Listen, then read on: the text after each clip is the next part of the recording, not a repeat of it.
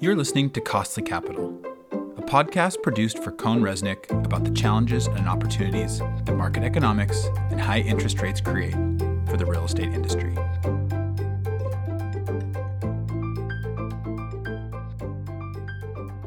America has struggled to build and maintain affordable housing over the past half century. As real estate prices have continued to climb in most American cities, it has become more important to find places for lower income residents to live, without burdening them with extensive commutes or endangering them with dangerous living conditions. To help make rent stabilized buildings attractive to investors, the federal government has created a low income housing tax credit. This allows owners of buildings with qualified, low income renters to be able to apply a portion of what is spent on the purchase, construction, or redevelopment of an affordable building to other streams of income, or even sold to other investors. But now, high interest rates are making it even more difficult to finance affordable housing. So, how are we going to create the over 10 million affordable units that America so desperately needs? I talked to affordable housing expert Beth Mullen to find out. I'm Beth Mullen. I'm the affordable housing industry practice leader here at CohnReznick. Beth has seen firsthand how affordable housing desperately needs both incentives and financing solutions to be able to make sense. The challenge has always been, and the reason why we have a shortage of, of affordable housing is that there has to be some kind of an incentive for an owner to build build affordable housing, whether it's a tax abatement or density bonus or tax credits. Um, building econ- uh, affordable housing on its own is just not not economic. I mean, it the, the deal just does not generate sufficient cash flow on its own um, to to make uh, you know truly affordable housing um, make make sense for for developers. Since affordable housing only works thanks to these tax credits, it has a completely different set of investors than other property types. Oftentimes, these are local banks that are looking for ways to reinvest in their communities in order to get federal approval for opening new branches. But now, with higher interest rates, there's also higher returns. And those local banks are expecting more for their affordable housing investments.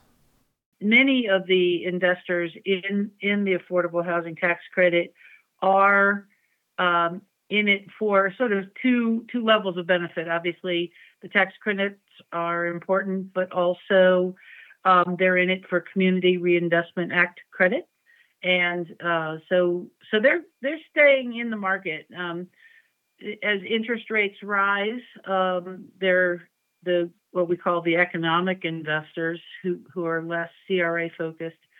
They are um, demanding perhaps a higher rate of return than they have in the past. As affordable projects get harder to finance, it puts pressure on developers to try to find new ways to get deals to pencil. Oftentimes, that means looking to the government for help, or even putting in some money of their own. You have to get a bit creative, maybe find some financing from state and local governments, or potentially uh, negotiate a real estate tax abatement, or um, potentially uh, find some equity from um, folks who are um, not traditionally. Usually, the affordable housing developers don't um, put equity or their own money into a lot of these deals, and they have had to um, do that on on some deals that I've seen recently, where where they're um, basically putting in some short-term financing that will be paid back from operations, and, that, and that's not been the way things have been done. One of the bright spots for affordable housing in this current environment is that these extremely stable assets have become more attractive to traditional real estate investors as other property types like office have struggled. We've got the facts behind us. We can prove that affordable housing is a stable and a very strong performing um, asset class. So we, we definitely are seeing folks um, explore that as as a, an investment opportunity, just because uh, the the cash flow has been relatively stable and, and the foreclosures almost non-existent. One of the reasons for the increased interest from the traditional real estate industry in affordable housing comes from cities Cities across the country are now providing density bonuses to projects with certain amount of affordable housing. These bonuses have worked well at getting affordable housing into more affluent areas, where they're often needed most. But, as Beth warns, adding affordable housing to a project needs to be well thought through to make sure that it will make sense financially for the long term. I think the the uh, developer would have to look at the specifics of how the local jurisdiction is going about um, providing these de- density bonuses and what would that mean to sort of the uh, operating pro forma because uh, many cases if if you're going to be renting units to uh, some percentage of the units to uh, lower income uh, folks at, at, an affordable rent obviously that is going to um, reduce your rental income um, probably doesn't reduce your operating expenses that much. So you have to figure out if i'm going to be allowed to add a certain number of units because i'm making um, a percentage of my units affordable you know sort of how does that pencil out? So you really have to do the do the math to figure out if if it's going to work for you and and you know what percentage of the units you can make affordable and and really um, make that work. As challenging as higher interest rates have been for the affordable housing industry there are some bright spots on the horizon. Affordable housing has more fans than ever. It isn't just low income residents that are pushing for it anymore Industries with large labor forces are also putting pressure on governments to create more housing so they can be more attractive for job creation. We hear uh, comments all the time. We we can't find enough affordable housing for our employees, you know, um, and that's from especially in rural areas where maybe there hasn't been housing built in you know decades. Um, if somebody wants to you know build a manufacturing plant, they have to have employees and they have to have a place where those employees can live and work, you know, near work. And so I, I think it's going to continue to be not just a, a political issue um, with obviously um, the the dialogue about homelessness and the need to, to help people, but also the it's an economic driver. More and more local citizens are also getting into the act, pushing for more affordable housing to be built in their neighborhoods. This country is still trying to understand how to best support affordable housing, especially with high interest rates. There are plenty of changes to the low income housing tax credit program being proposed.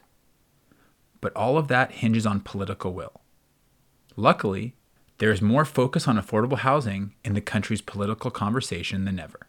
As we all know, predicting the, the future on the politics side is, is very challenging. So the fact that we've got a an upcoming presidential election year um, will will very very definitely have an impact on you know, sort of who who gets to make the decisions on uh, you know, sort of the affordable housing uh, aspects. But but I would say that at the state and local levels, um, there's going to continue to be um, a strong emphasis on the need to to um, come up with with solutions. It's going to continue to be a, a political issue in the coming coming years because um, the solution is not immediately identifiable at the moment.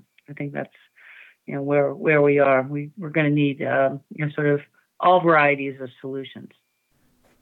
All varieties of solutions. That has been the way that affordable housing has always been built in the country and it will continue to be the way that we will get it done. The difference now is that, thanks in part to high interest rates, those solutions have to come from both governments and from the smart, creative teams that are working hard to build affordable developments. The path might be challenging, but it is important work. If we are able to build the affordable housing that we need, we will be able to provide more Americans shelter and ease the growing burden of housing costs on a large portion of the American population. Thanks for listening to this podcast. For more insights, visit cohnreznick.com forward slash subscription. That's C O H N R E Z N I C K dot com forward slash subscription.